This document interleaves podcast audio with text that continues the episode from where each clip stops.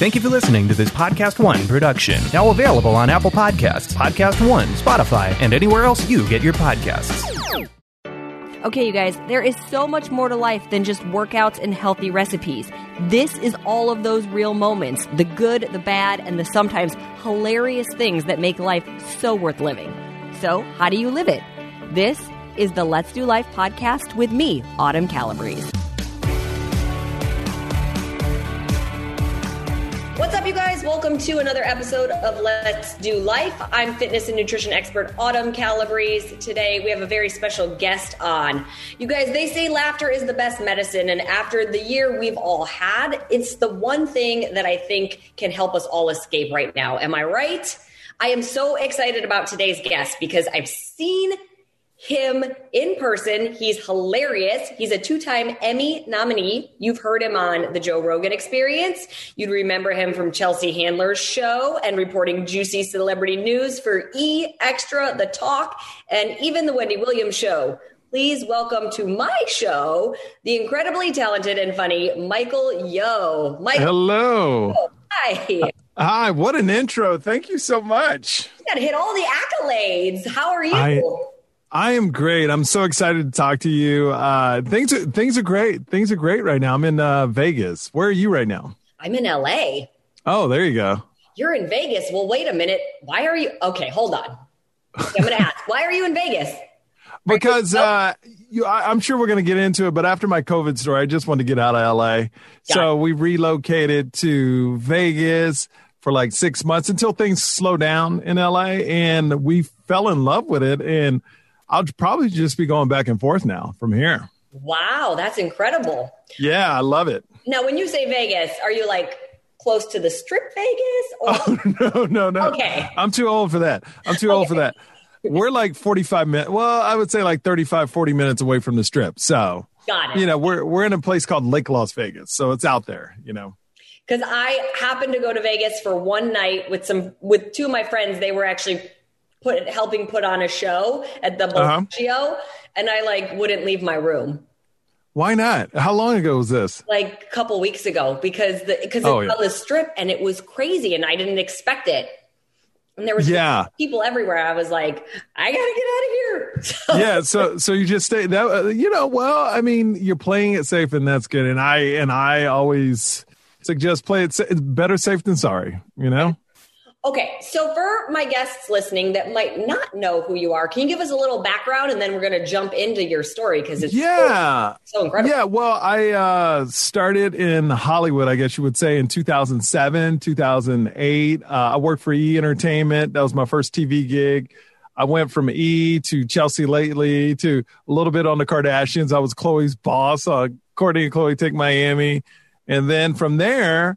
Uh, Chelsea got Joe Coy got me into stand-up comedy, and Chelsea was like, look, you're going to have a big platform. Just make sure you work hard at it. And they got me into stand-up, and then um, E! Extra, Entertainment Tonight, Inside. So I've worked for pretty much every entertainment outlet, and I love interviewing people. But then I came to a point where uh, I still host things, but I wanted to make a brand for myself, kind of like you have. You know, you're known and in your uh, area of expertise. And I wanted to be known as not Michael Yo, the host, but Michael Yo, the comedian, actor, et cetera, that can host, rather than vice versa. You're a host that's trying to do comedy and act. So, and that's how I got to here. And you've done an incredible job at it. Yeah, it's, it's uh, you know what? Hard work pays off, and uh, it, it's a thing where uh, it's moved really fast uh, after hosting. I've only stopped hosting three years ago, but I've been doing stand-up for a while, so things have progressed really fast. So I'm very happy where I am right now, you know, and, uh, you know, just spread positivity and love. That's what I'm all about. Yeah, it happens like that, right? It's like taking, taking time, taking time, taking time, and then all of a sudden – what do they say? Luck is where preparation meets opportunity. And then when it happens, you're like on a rocket ship. It is, because you're ready for it then. And, you know, it's, you got to take all the bumps and bruises along the way to get you ready for that moment to explode. Like, there's no overnight successes, or hardly any. Like, I remember uh, I worked in radio, so I remember Maroon five blew up with songs about Jane, that album. But they've been a band for nine years, but all of a sudden everybody was like, wow, overnight success. I was like, nah, they've been together for nine years trying to make overnight, it. You know, a decade in the making. Mm-hmm. There you go. There you go. So bumps and bruises. You yes. have a really big bump in the road. And actually, oh, yeah. when this podcast airs, it's a big day for you because it will be uh, the one-year anniversary from you being in the hospital due to COVID. Yes. So March seventeenth uh, is the day I went into the hospital with COVID. And it was so early when I look back on the time. It was so early. Only less than one hundred people died in the United States from it at that time. And only six thousand three hundred in the world were diagnosed with it. That's how early I got it. And uh, basically, I, I, well, I, I came back from New York. I, I performed in New York, and I pretty much feel that's where I got it.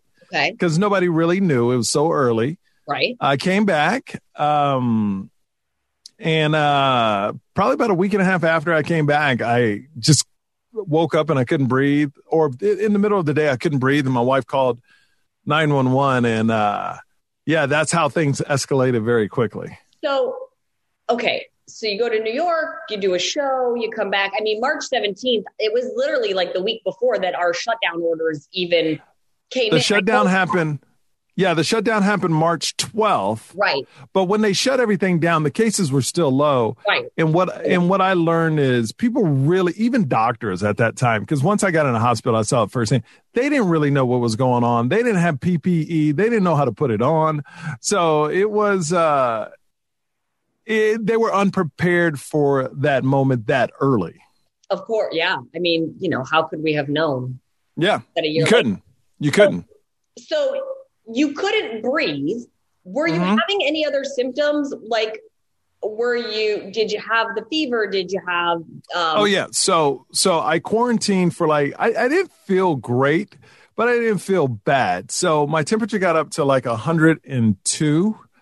So I kind of quarantined myself, but took Tylenol. So it went down. And I think the Tylenol was kind of masking it. So I did that for like two days. And then that third day, it was a situation where I was gasping for air. So. And did you know it was COVID without, like, were you tested, or you just were like this? Well, I mean, remember a year ago, they didn't really have tests. Even when I went to the ho- right. Even when I went to the hospital, they had to wait like four days. And this is the hospital. They had to wait four days to get my test back, but they knew I had it. And I was the first person at my hospital with it. Can I ask so, the hospital? Yeah, Saint Joseph's in Burbank. Okay. So I was the first person in I C U with COVID. Wow. Over at Saint Joseph's. Imagine you being wheeled in. They take in your levels. You know, they do a chest x-ray. That's the first thing because they think it's respiratory. And the doctor comes in and goes, hey, your lungs are filling up with fluid. You got double uh, pneumonia. And we believe you have corona. We'll know in four days. Well, but we're one hundred percent. I mean, ninety-nine point nine percent sure you have corona. And then I and I didn't really know what that meant right then, but I do know that was killing everyone at the time. Corona and uh, pneumonia, right? Combined, that was it was like you're done. So I looked at the doctor and said, "Am I going to be okay?" And he goes, "Well, it's going to go really good or really bad, and we'll know in two days." Oh my God! Yeah, yeah. And then I go, and then it hit me that I may die alone in the hospital. And then he goes, uh, "I go, I'm a," I started crying because my daughter was four months old. My son was three. And I go, I'm going to make it, right? And he looks at me and he goes, we'll try our best. Yeah. Bedside manner. Like. Yeah. But but at the same time, I told him I wanted him to be honest with me. So I would I know what I was fighting, you know. Of course. I, okay. Well, listen, shout out to all of our doctors and obviously yes. all of the people on the front lines risking their lives and their health and, you know, being there for their family. But at the same time, I'm like, we got to speak words of positivity because, man, you don't give somebody hope and all of a sudden they don't fight because they don't think they're going to make it. Yeah. Well, I, you know, I'm the type of person, though. I told them because I said, look, I just need you to be honest because, you know, I'm a very positive and uplifted person. So, like, I feel like I can overcome anything, but I need to know honestly what I'm going against. Right. You know, so, and they you know, luck. They didn't really know. They you were the first one. They you were like the They didn't know. They didn't know, but it was the worst. Like, they've had people come in with COVID that didn't stay in the hospital or I C U. Right. But but they never saw anything like me at the time. So you, so so they you you were like the first serious. Oh, as soon as I came in, I, I came in gasping for air. Like, from the ambulance ride to my whole first day and a half, two days gasping for air. In the hospital, they had to put me on all kinds of machines. So uh, you they, go on the ventilator? No. Okay. And that's the thing. That's what saved my life, I believe, because my doctor, when I was going in and out, it's weird because your body, my body, my temperature, my second night got to one oh four point eight. And it was weird being in that state because they're trying to lower your temperature. So they're injecting all types of stuff in you to bring down your temperature, but you're hallucinating.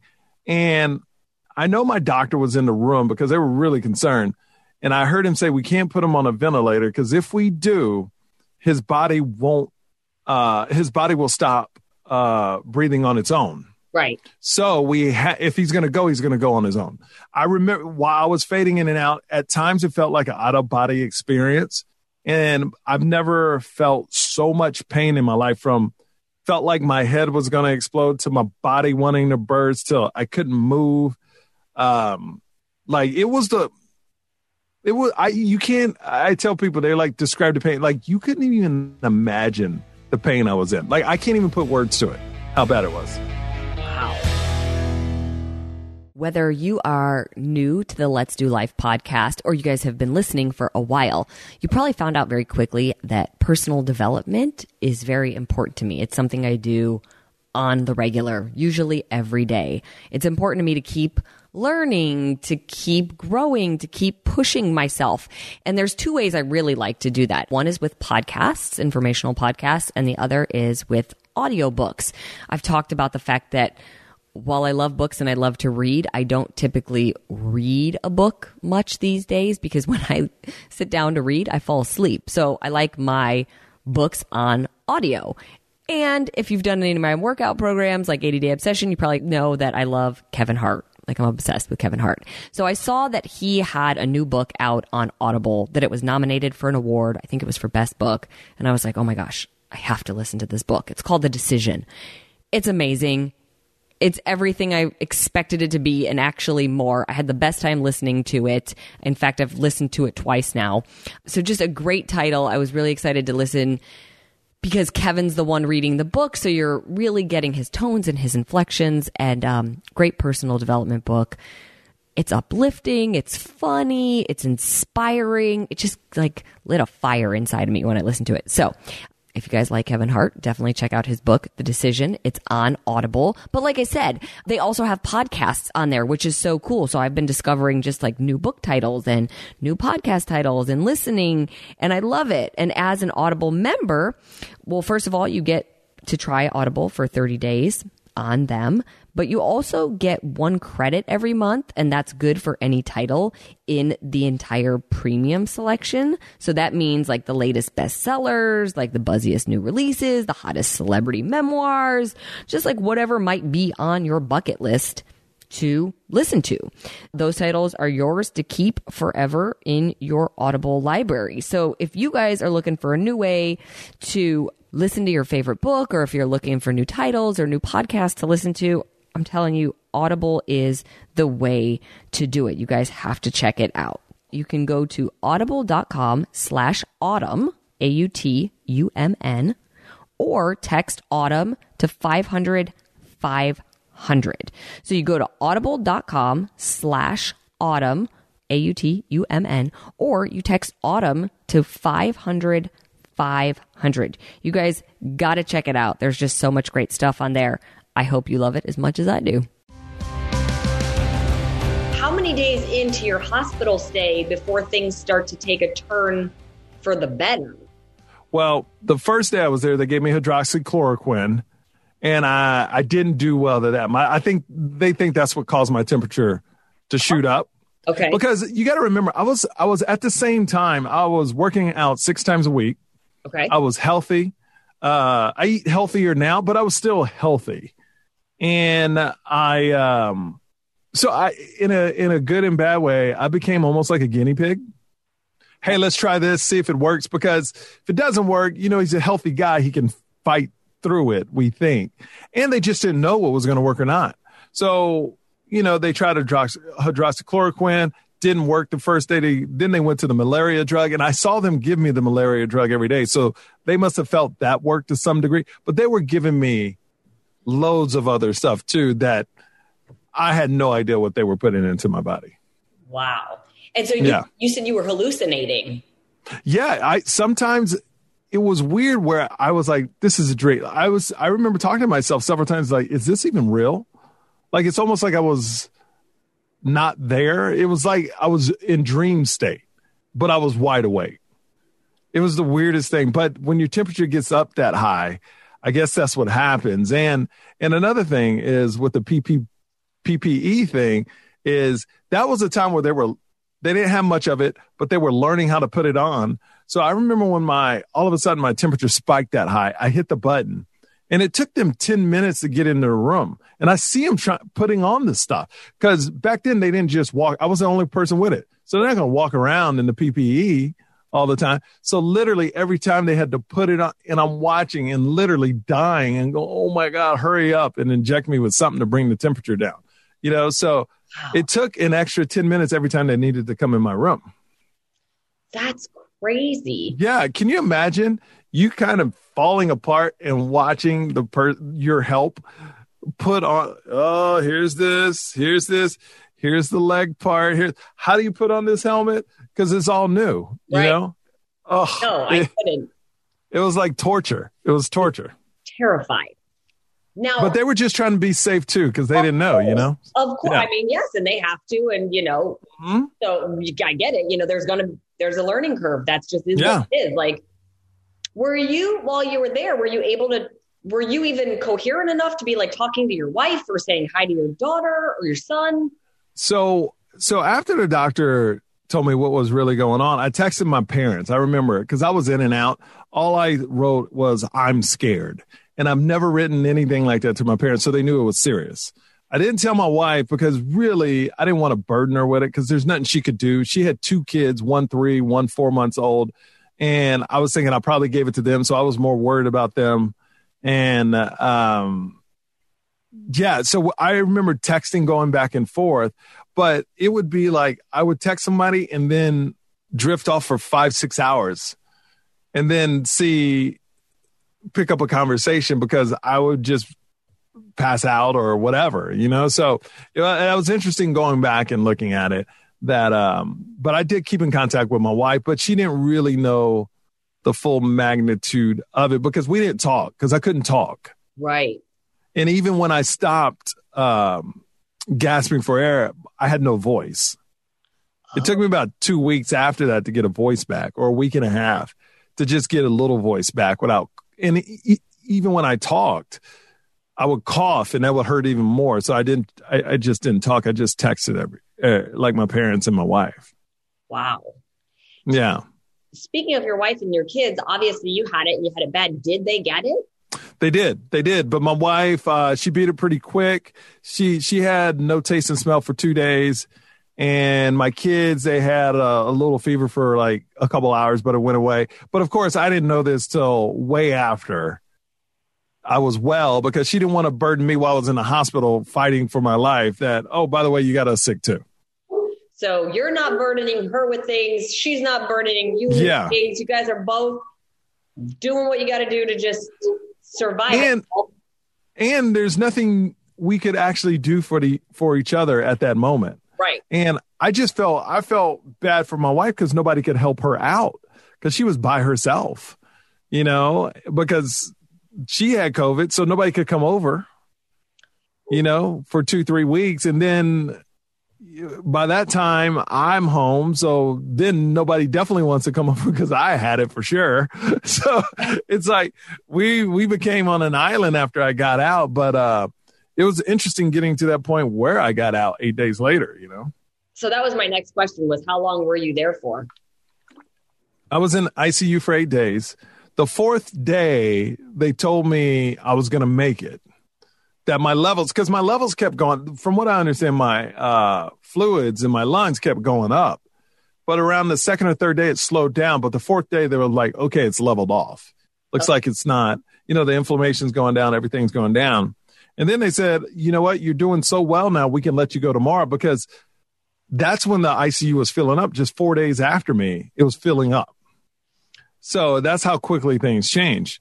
Um, so that like you're like you're the first one in, and then you're four days in, and before you know it, like one minute. It's all, it's oh. packed, and the person next to me passed away. Like they put a person next to me, and like a day later they pass away from it. So it was like all in real time, and I'm just like, oh my God. And uh, the one thing I did notice is, so the fourth day they come in and go, you're going to make it. So the fifth day, we're going to let you go if you keep along this track. Because I was getting well. I was still sick. Sure. But I, I was well enough to be not on, like, in the hospital. So the fifth day, they come into my room and they go, we're not going to let you go, because there's reports that doctors are letting patients go and they're dying when they get home, because they have a reaction. And I, and I was like, keep me as long as you want, right? Because I didn't want to go through that.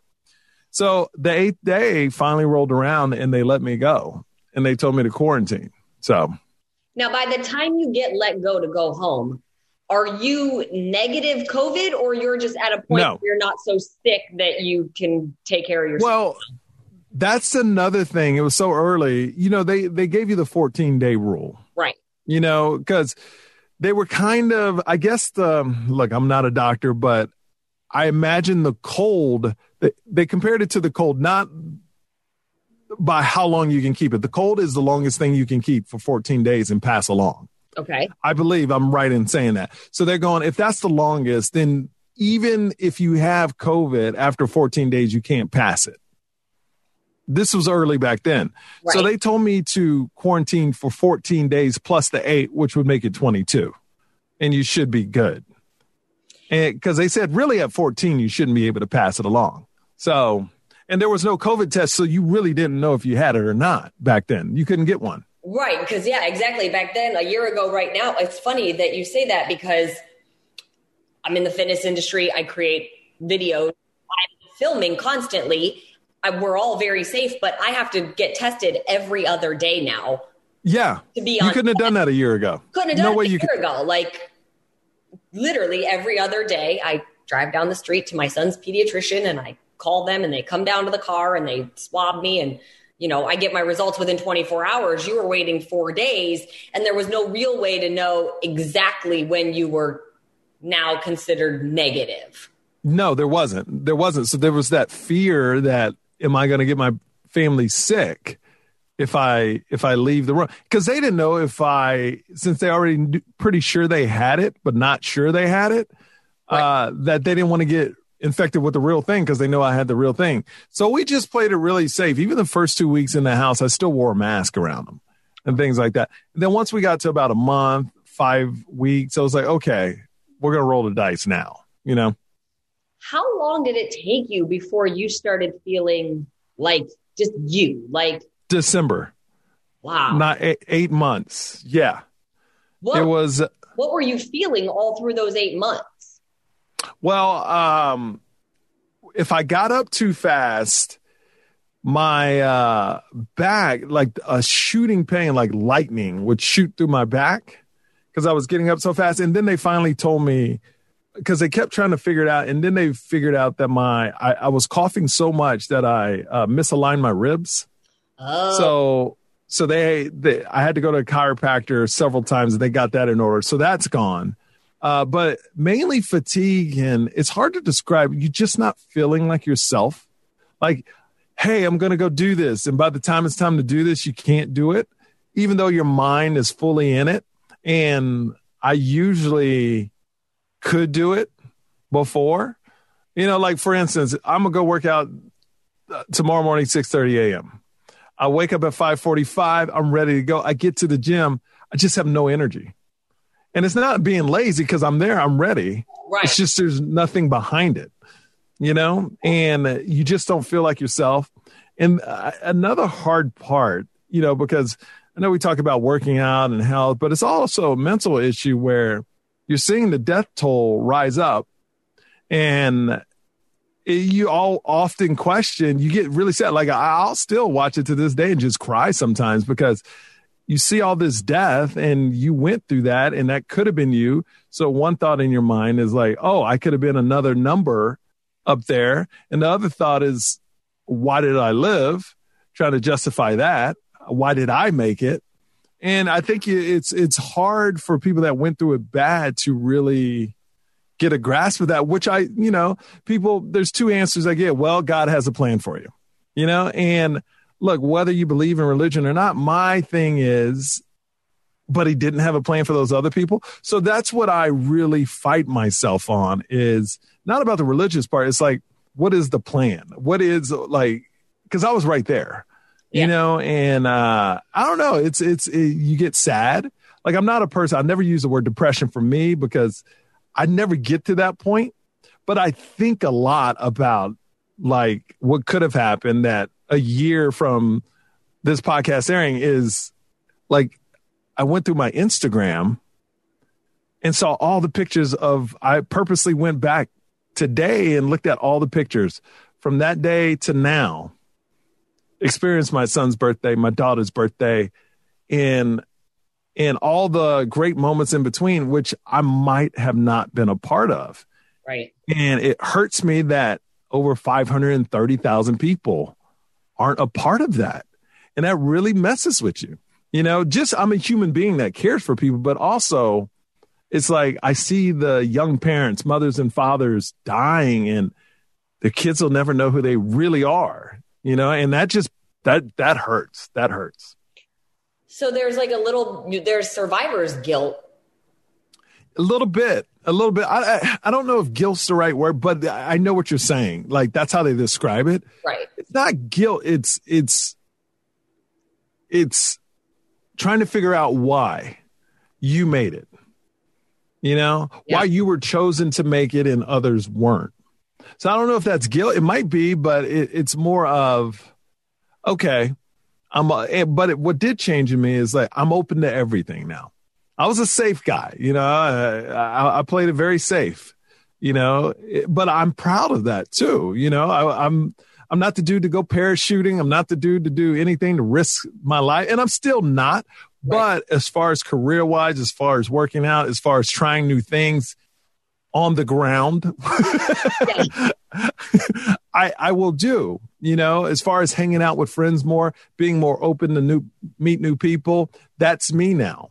Where before it was kind of like, I didn't want to, I don't know. I've just, I've just changed. I didn't want to be around a lot of people before, because in the entertainment industry, you're always on, because mm-hmm. I interview a lot of celebrities back in the day, and then I'll do stand up. So you're always on. So I was like, when I don't have to be on, I don't want to be around people where I have to be on. And then my wife was just like, well, find friends where you don't have to be on. Just be yourself. And I was yeah. like, that's a good idea. So, so now I'm starting that as well. So it's all about growth. But I do feel in the last year, I've grown where I really never used to think about mental issues, where I, I had friends that dealt with it. I've had friends that have, you know, committed suicide. And I never really could understand, you know, I felt bad for him, but I really, you know, I couldn't understand it. And now I'm on a point where even today, I, I get sad over this. So now I understand how, if you weren't, if you didn't have the right people around you, if you didn't have the right base, you could go into a black hole, right. You know? So I do understand that now. So like I said, it's made me grow a lot too. Yeah. It sounds like it's really like, giving you a second chance without knowing you needed a second chance kind of thing. Like, yeah. Like, oh, wow. Like, I was doing life, living life, happy with life, until I quickly realized maybe there might not be life left. And then you're like, wait, I'm going to really do life. Yeah. Like, like I said, I've never, I, I, I never felt like I was the one to cheat life that didn't right. live it to the fullest. 'Cause I've always believed in that, but I think I've learned different ways to live it now. Yeah. To make it even fuller. So that's what I loved about, not love, but that's what I've learned throughout this whole process, and how to feel more empathy towards people that I could agree with or not dis- or, or disagree with. Right. So I think I've, I've just grown as a person in this last year too, which if I never experienced COVID and went through what I went through, I don't think I would have grown like that.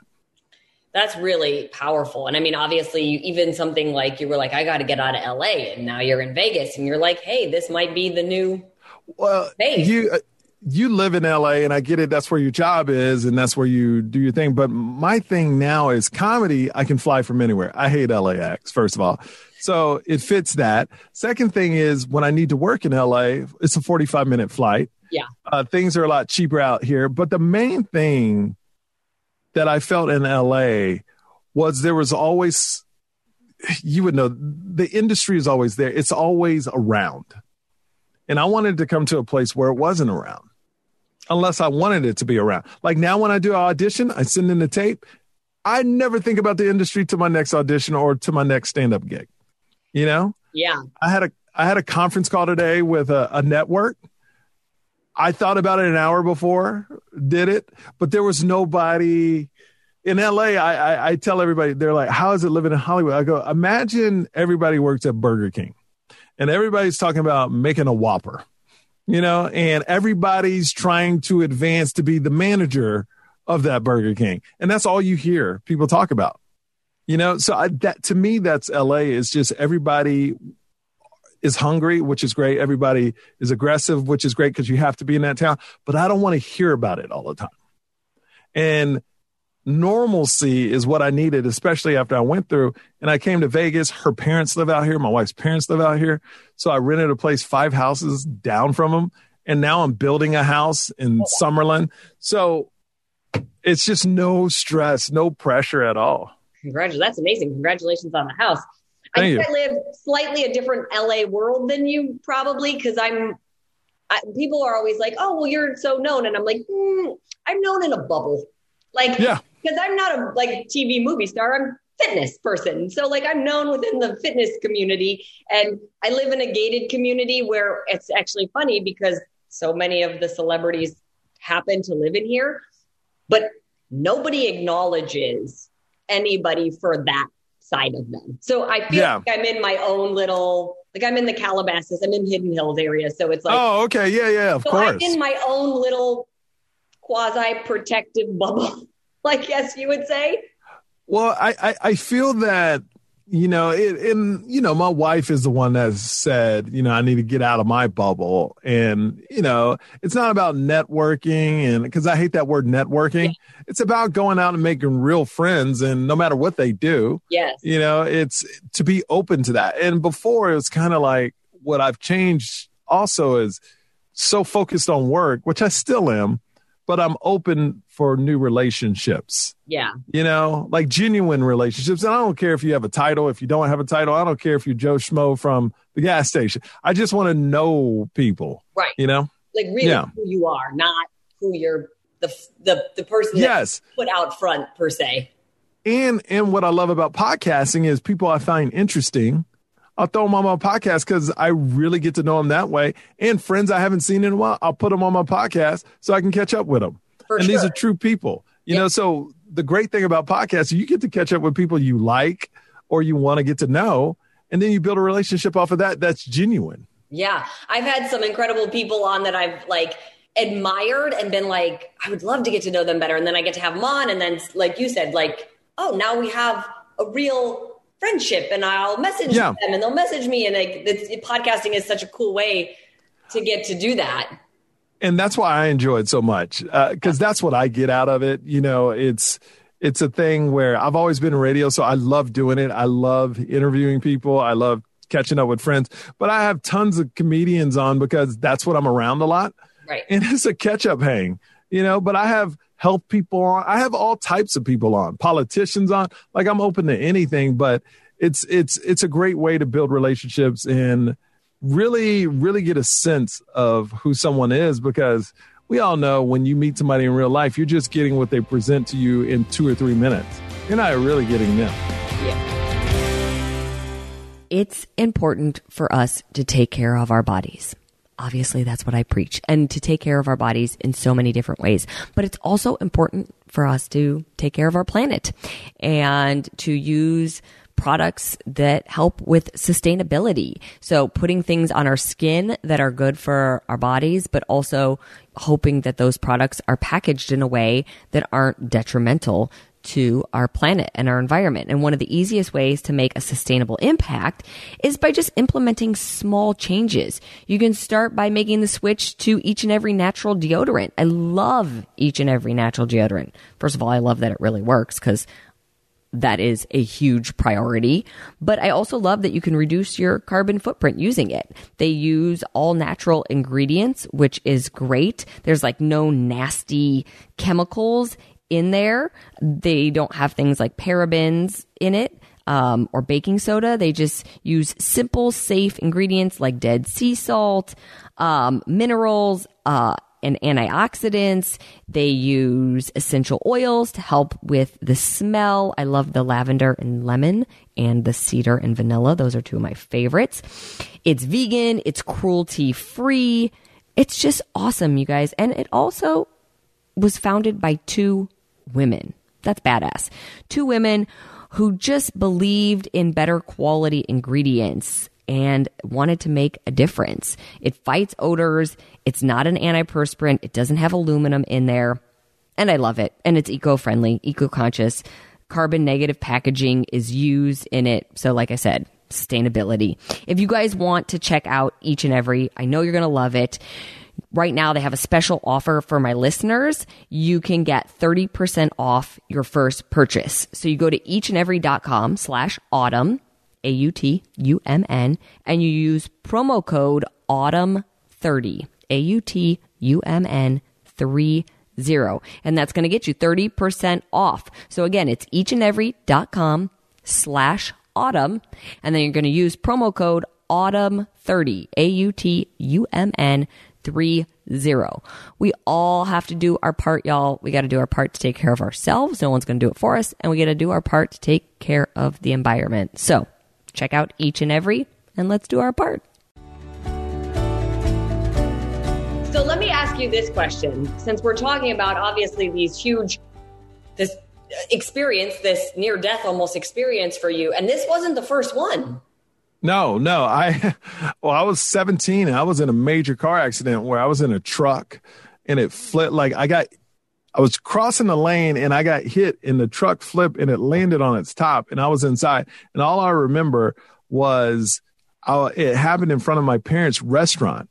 So when my parents looked out the window, all they saw was my wheels spinning upside down. Oh. And I remember them vaguely talking, but I woke up in like I C U like uh, later on that day. I mean, I was fine, luckily, but that's one moment that it was like literally so close because the pickup truck flipped over on its top and was smashed, and they had to pull me out with the jaws of life. So it was wow. Whew, and yeah. You weren't injured from that at all, though. Like you weren't. No, nothing.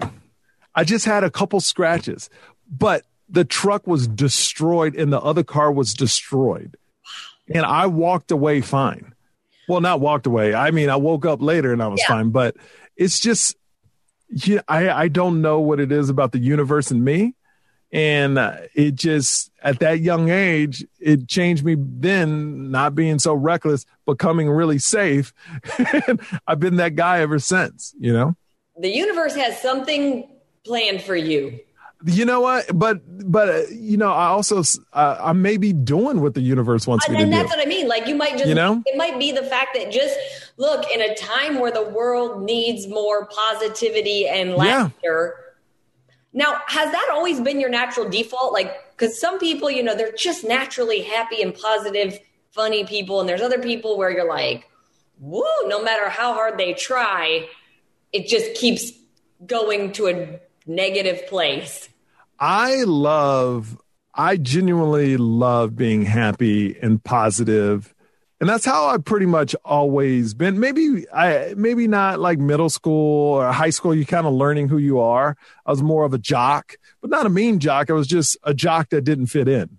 So in high school and middle school, I was the guy that was kind of like not on any list.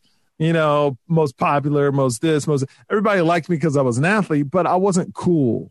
I wasn't a cool athlete. I wasn't in the cool clique. I didn't get invited to all the cool stuff.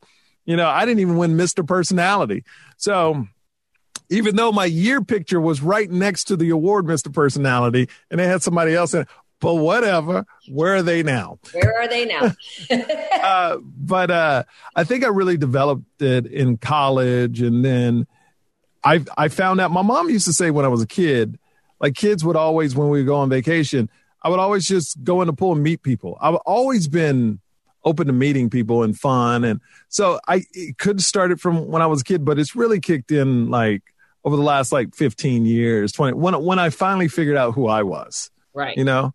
Yeah. I, I nothing more than I love walking into a room and changing the tone of it.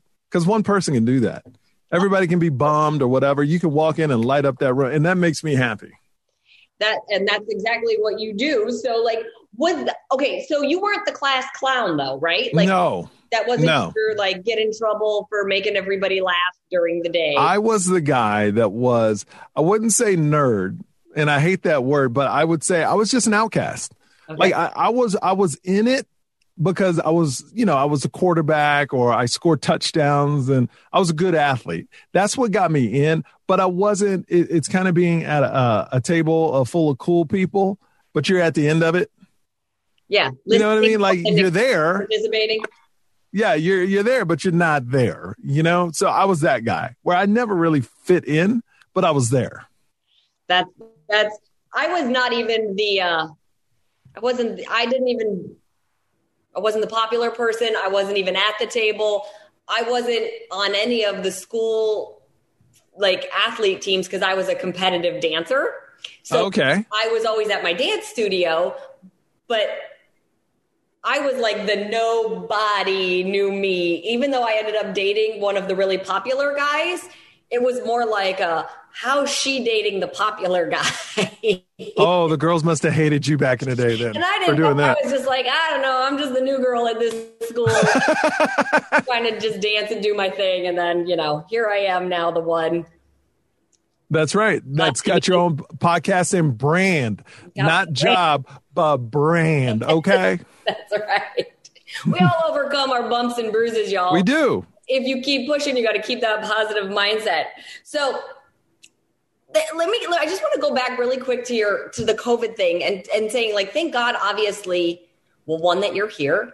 Yep. Do, do you think your fitness level and the health and how healthy you are, do you think that played a big role in how quick you, and I do say quick because I, I know some people that were not better in eight days. And, and even though you had a yeah. eight months after that, to go in as sick as you were and come out eight days later. Oh, I guarantee you, if I wasn't as healthy as I was, it would have been lights out, one hundred percent. If I didn't take care of myself, if I didn't eat well, uh, yeah, I, I have no doubt because I struggled and I was healthy. Right. Because I just, I just, I believe, and the doctors believe, I just got so much viral load from New York because I did five shows, four hundred people a show, did meet and greets, sign stuff for people. Yeah. Cause I did. Here's the thing. They closed everything down March twelfth. Before that, you got to remember people, you had the president saying it was a hoax. Nobody knew it was real. Nobody was taking it seriously. I performed in New York, March eighth, ninth and tenth. Oh my God. So right before the shut. So literally New York was the epicenter of it. Ground zero. Yeah. Ground zero. And I got everybody's stuff. So I got so much viral load. They think that's why I was affected so greatly from it. And I was on a massive tour, like a show, like different city every week. My immune system was down probably. Uh, I've changed that in my life where I used to do shows, finish up about twelve or one and then take the six a.m. back because I want to get to back to my wife and kids. But my doctor was like, you need to rest, get a full night of sleep before you do stuff because you did that four weeks in a row and your body was just tired and, and, and weak. And that's another reason they believe, you know, my immune system was just down and going to being in eight plane rides across the country, performing four or five shows. It's draining. And yeah. I was pushing myself too hard. And then that's why, that's another reason I got COVID. I was in the epicenter and I was, I was run down, but I believe if I wasn't in shape, like I was, it wouldn't uh, it would have been lights out. It's yeah, that's that's so in, like so interesting that you bring it up, because I think even now, right? Like with how many like people have been home for a year now, and our stress is coming in different ways right now with you know, financial, financial yeah. and, and even kids, like kids and and viruses, and do we get the vaccine? Don't we get the vaccine? Can we travel? Can't we travel? Like the stress is still there. And what I've noticed because from all the questions that I get from people about health in general is like, well, you know, I'm staying up a lot later, but it's fine because I'm working from home. And they're not realizing just like all the things that we do that run our bodies and our immune system down quickly. Like I'm not going to be able to quote the study exactly, but basically one night of sort of lacking of sleep or restless sleep or getting a few hours less does a huge number on our immune system.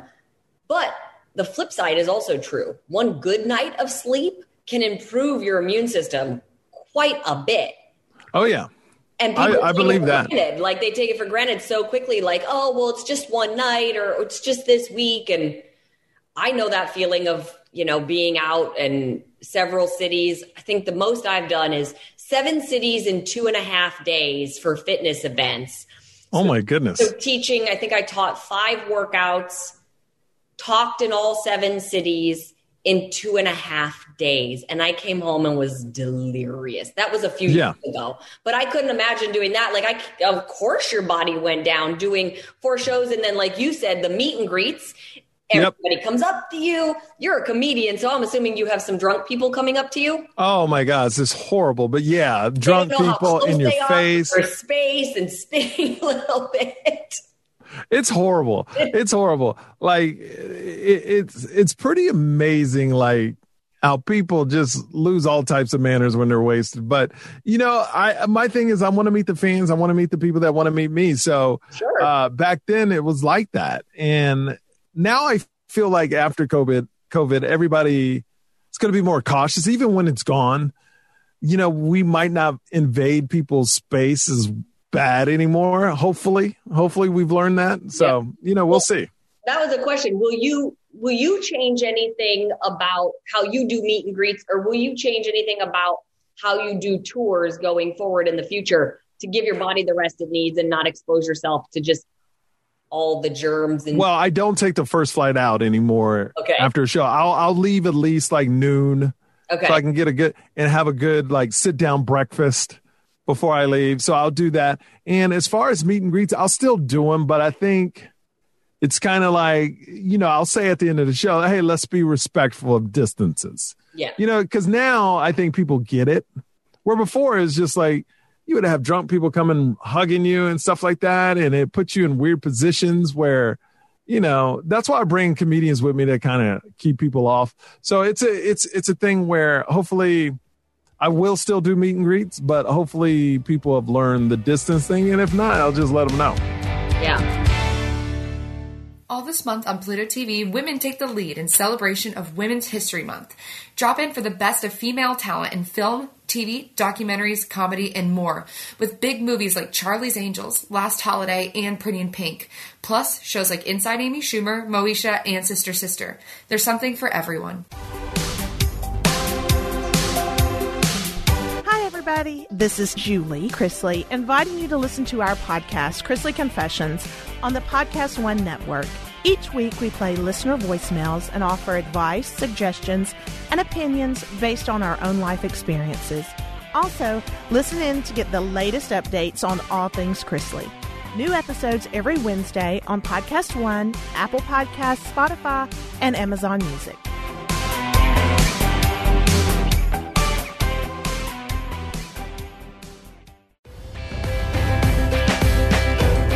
Do you think you have a fear now of getting it again, or no. do you think you feel better about the fact that you had it so bad you won't get it again? Well, I got vaccinated too, so I'm fully vaccinated as well. So, like, I'm ready to go. Like, I, my doctor told me I would probably be clear for a year and a half, but as soon as I got a chance to do the vaccination, I got it. And you know, I don't. If some people want them, some people don't want to get it. But my thing is, I wanted to get it because I'm traveling, so mainly I don't want to bring anything home or the least chance to bring something home to my family. And, you know, um, I, I just don't want, I didn't want to go through that experience again, because I am coming up on a year.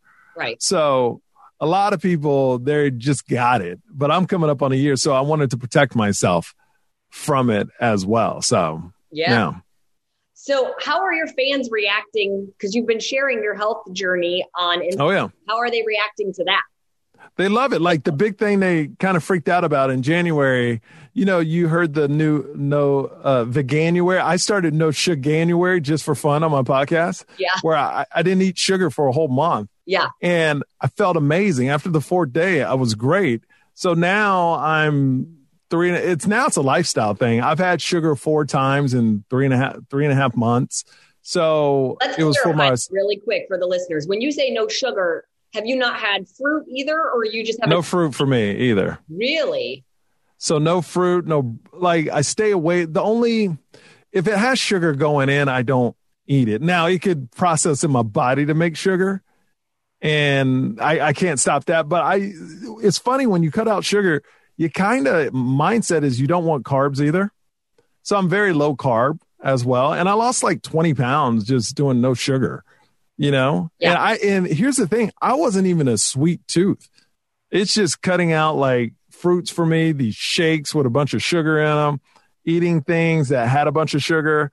Um, and I, I noticed, like, for instance, me and my wife, we were Starbucks matcha latte people. Oh yeah. And then when I finally go sugar free, I was like, oh my God, I was drinking two matcha lattes a day with thirty-one grams of sugar in each one. That's sixty-two grams of sugar I was drinking a day. And I was going, I don't know how I can't lose weight. What's going on? I'm working out. I'm not. But I cut those out, and I cut out things with sugar, and I feel great. Uh, it's natural highs. You know, um, I, I can't explain it. Like I, the first two weeks I was sugar free, I was shaking because I had so much energy. It was the weirdest thing. It was like I drank ten energy drinks. It was just like, uh, and I didn't know what to do with it. Now it's normal. Yeah. So I, I just feel better. And uh, I got leaner, you it, know? It's funny that you said you were drinking, because I love matcha lattes. That's actually what I'm drinking right now. But I make mine. I make them at home. Me too now. I Me do. too. I use and I don't jade. put sugar in it at all, because I think just if you have a good quality matcha, and I use a little unsweetened coconut milk. Like a, yeah. So I do half water, half unsweetened coconut milk. So it's not all the milk. Okay, I got you. I do unsweetened cashew milk. Okay. And then I do uh, the matcha. And you're probably not going to agree with this, but a little bit of, what is it, stevia? I don't disagree with that. They're, like, I'm fine with stevia. I, it's funny. So I think I take a little bit different stance on stevia, because people are like, it's not sugar. And I'm like, yes, it is, you guys. Okay, so explain, how is it sugar? Well, it's still like, I mean, think about it. It's sweet. Like, it's not, not, it's not sugar. Like, it's not sugar in the raw, right? But it's still a form of, and again, I'm not, I have to, like, I'm not the first one to admit when I can't scientifically re-explain yeah, no, that I've read. I know it triggers everything sugar triggers. It's still going to give you, but again, like, it's not, who cares? You, if, if you're having a little stevia in there, and that's the most sugar, quote, I'm doing air quotes, you guys. Yeah. I don't have video on my podcast, but if that's the most sugar you have, you're, you're good. And I will tell people, I, so I go, I try to go no processed sugar. I do have fruit. I was a fitness competitor for years. And even as a fitness competitor, there was a small window where we didn't have fruit either, where we went completely into a state of ketosis. And I do know what you're talking about when you say, like, the first couple of days are really hard. And then all oh, of a yeah. sudden you're like, whoa, I feel really good. And I feel light, and I feel energetic. For me personally, I like, I still have fruit in my day because uh, there's a lot of health benefits from fruit, as long as people don't overdo it on that either. But I love that you went like sugar free. I wish I could get people. I, I, I, no, I just, but, but I have an addictive personality. I think, you know, it's the type of thing where once I jumped in, I want jumped in. Right. Full steam. And I know you're going to do my podcast, so I got a lot of questions yeah. to you about how people people should approach this. But me, I went in like addicted personality. I'm going to do it. I'm going to go full steam on it. And it wasn't, for me, it wasn't hard after the fourth day. Yeah. You know, it just, it just felt, you, cause you feel it. Yeah. And that's the thing. If you didn't feel it, and then three weeks and you start to see the difference. So once you start seeing it and you already felt it, you're like, that's why I was like, uh, after a month, I was like, let me bring fruit back in. And then I go, well, why? Like, I don't need, like, I'm sure there's health benefits, but for me, I don't feel like I want to even bring that sugar in right now because I'm on a roll. You know, like if I'm going to bring sugar in, I'm going to have a cookie. Yeah. You know, like let, let's just go have a sugar day, not like uh, an apple here, an orange here, this, this. Right. So I was like, let me just keep it to cookies and like just my cheat day if I'm a, if I'm going to do sugar. Now, when you added the sugar in, because you said, you know, you went sugar-free and then you said you added in sugar or you had something. Well, no, no, I never added. I do cheat days. Like I'll okay. do one. Like I did. My first sugar day was February first. So I had a cookie and a piece of cake and I felt horrible. I, that was going to be me, my question was how did you feel when you had it? Horrible. It made me not want to do it. Eat sugar. So that was pretty good. And then Valentine's Day is my anniversary, wedding anniversary. So I had a cannoli. Because my wife wanted me to have a cannoli. So then March fifth was the next time, because that was my son's birthday. I had to have a little piece of his birthday cake, but not much. Right. So those are the four times I've had sugar. And each of the times, did you not feel good? Or did you find that if it was smaller amount, you were okay? Smaller amount, fine. But it's kind of like, I didn't enjoy it. It wasn't like, oh my God, this is amazing. Right. You know, so it's kind of, it's, if I eat sugar now, it has to be like one cookie. They got a place out here called Crumble. That's amazing cookies. So if it's a cookie from them, I'll eat it. But if it's just some Kit Kat bar or Snickers or something, it's not even worth it. I'm like, I, I'm saving up for like a real sugar item or pancakes with syrup. Like if I'm going to do it, I'm going to do it right. So that's what I love about it too, is like my wife last night watching the season finale of The Bachelor, she had all types of candy around her and I don't even have a desire for it anymore. Yeah. So she was just eating away and I was like, I'm not going to waste my sugar on this crap. I want some, something that's really good in sugar. Cause what's interesting and last thing, what's interesting is when I was in the hospital for those days, I stopped drinking coffee. I was a coffee. I would drink six shots of coffee a day. So that just went away. When I, after I came out of hospital and uh, French fries, I can't stand the taste of French fries now. So after I got out of hospital, I lost coffee and French fries. Woof! French fries. I know, it's crazy. I love a good French fry. I know. I, I used to be a six, six espresso shots in my venti Americano six yep. years ago. And then I ended up with food sensitivities. And I, now I'm lucky if I can have a cup of coffee once a week. Like... So, and it has to be such good quality coffee or it tears me up. Yeah. Yeah. So I, I like, I, it came to, well, my wife's brother looked at me and goes, you got a problem. Like you need to really watch how many, how many shots you're taking. Cause six was like a normal day. It could go up to eight, Oof. you know, but, but when I, when I got out of hospital, I had no desire for coffee. I had no desire for fries, which surprised me. And then I went sugar free. So things to me are easier to take out now than to put in. And I really think about it now, too, because I got kids who are like, OK, if this is going to help me live a longer life, well, I'm down for that, you know, so. Isn't it so cool how your body tells you?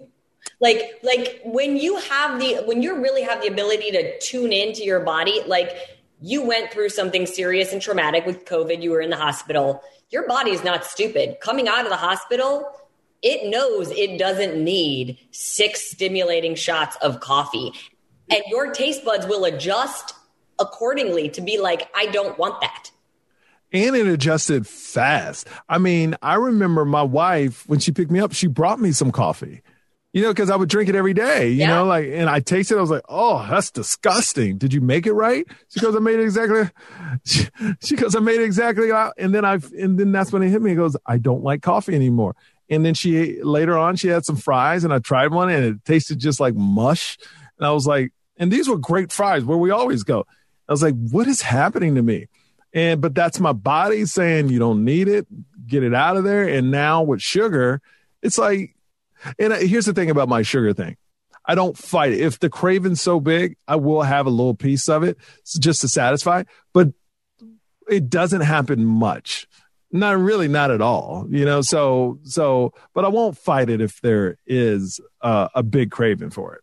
I love that you said that though, because I have so many people that follow me that tune in that really they go like they go the like I have to have it all the time. Like I love that you said you won't waste it on something like a Kit Kat or a Snickers, which I used to love a Snickers bar, but now that I don't eat that stuff, when I eat it, if I eat it, it tastes like chemicals. It doesn't taste like what yeah. I remember.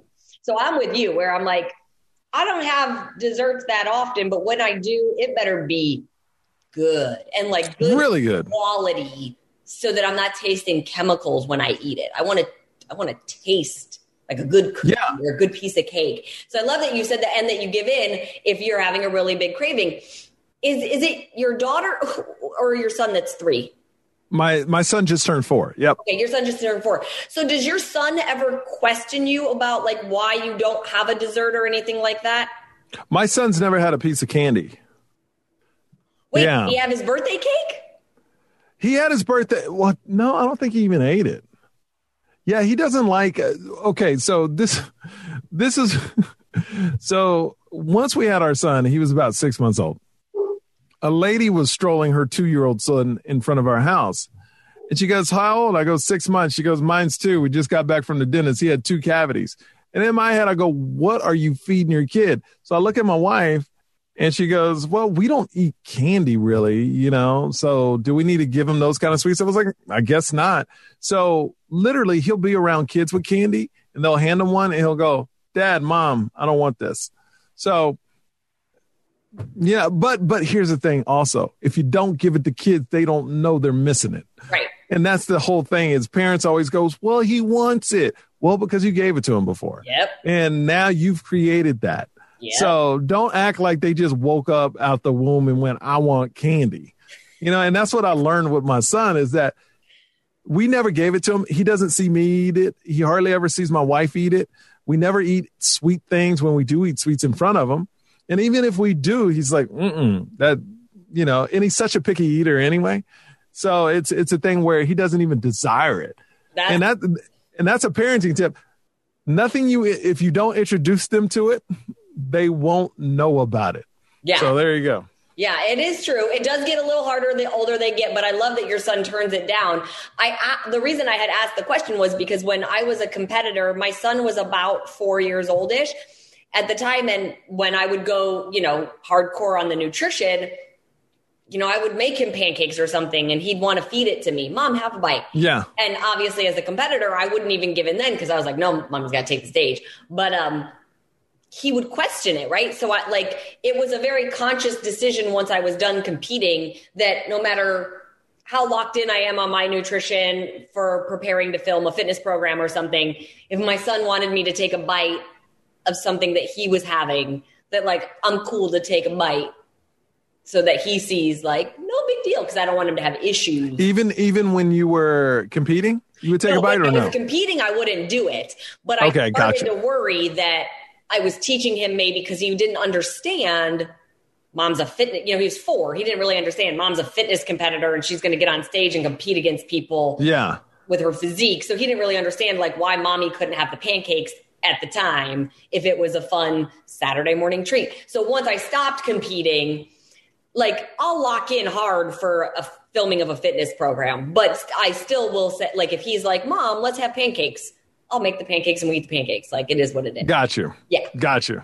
Because yeah, I no. Uh, yeah. So right now he has no desire. I'm sure when he gets older, he will, and I will have no problem. We'll just yeah. limit it, you know, like any parent would. But uh, you know, my, my thing is, my thing about food or anything is like, they don't know unless you introduce it. So the longest you can hold off on candy, great. If not, whatever, that's, that's your choice. I'm not looking down to any parents, but that's just the way we chose to do it. So yeah, I think that's awesome. Okay. I have one more thing that I want to ask you about. It's not a nutrition topic. Yes. But I think it's an important topic right now.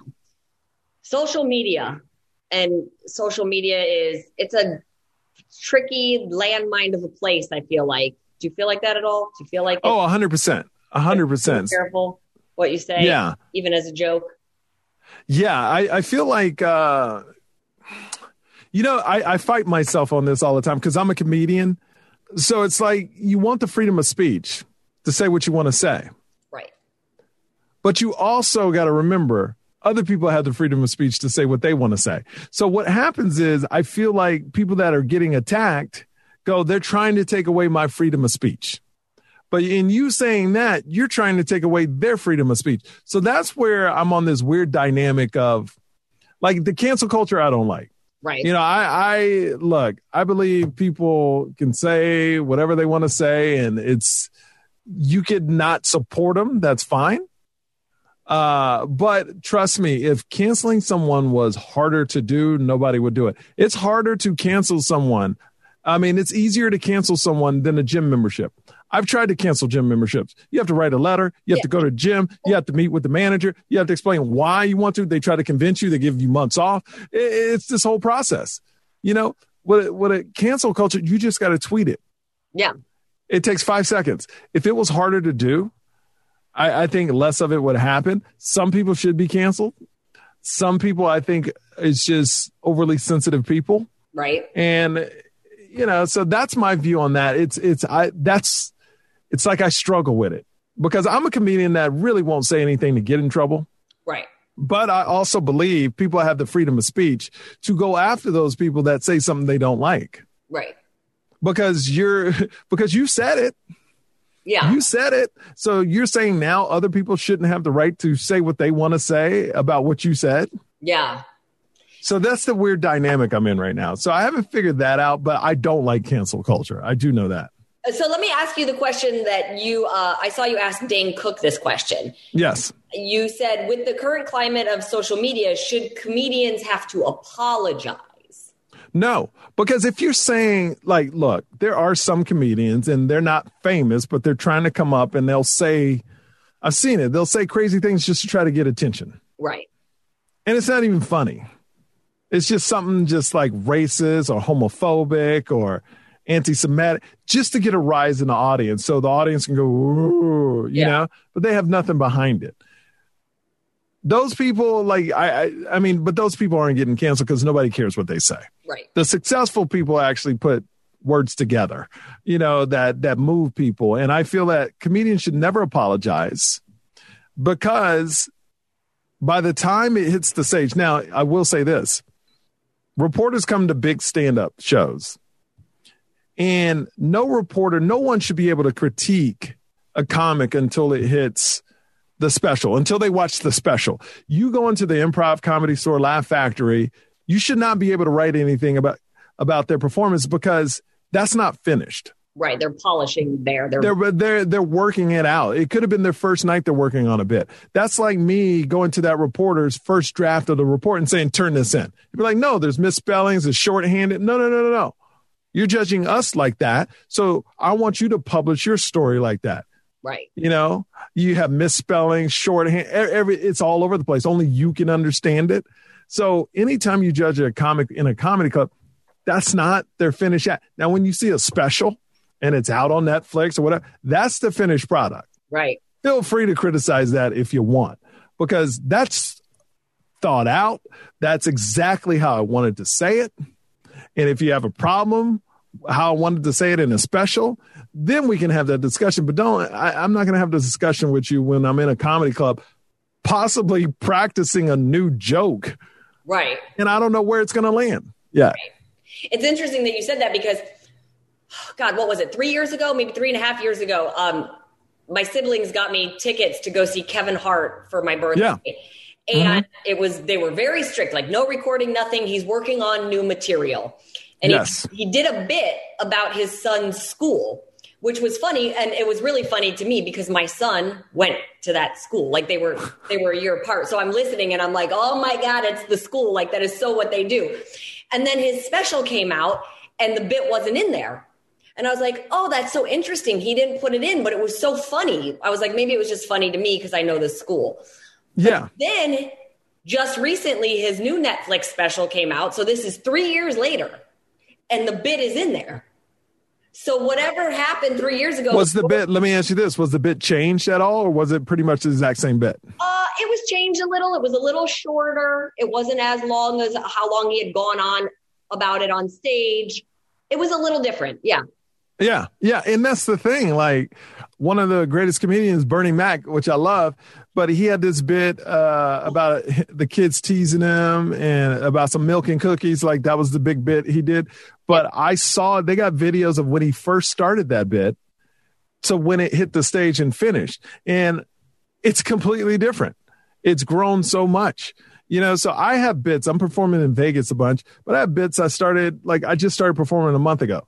First time I went up to now, it's completely different. So for people to criticize comedians that are basically all in rough drafts, you know, without the finished product, the only time you should ever talk to a comedian and criticize them is on a special. That's the only legit way to have a decent conversation, because everything else you're going to get, dude, I'm working it out. I I don't know what I'm going to say up there. Yeah. Because we really don't. We were like, because if we say something funny, we may uh, spur of the moment say something to uh, make it better or worse.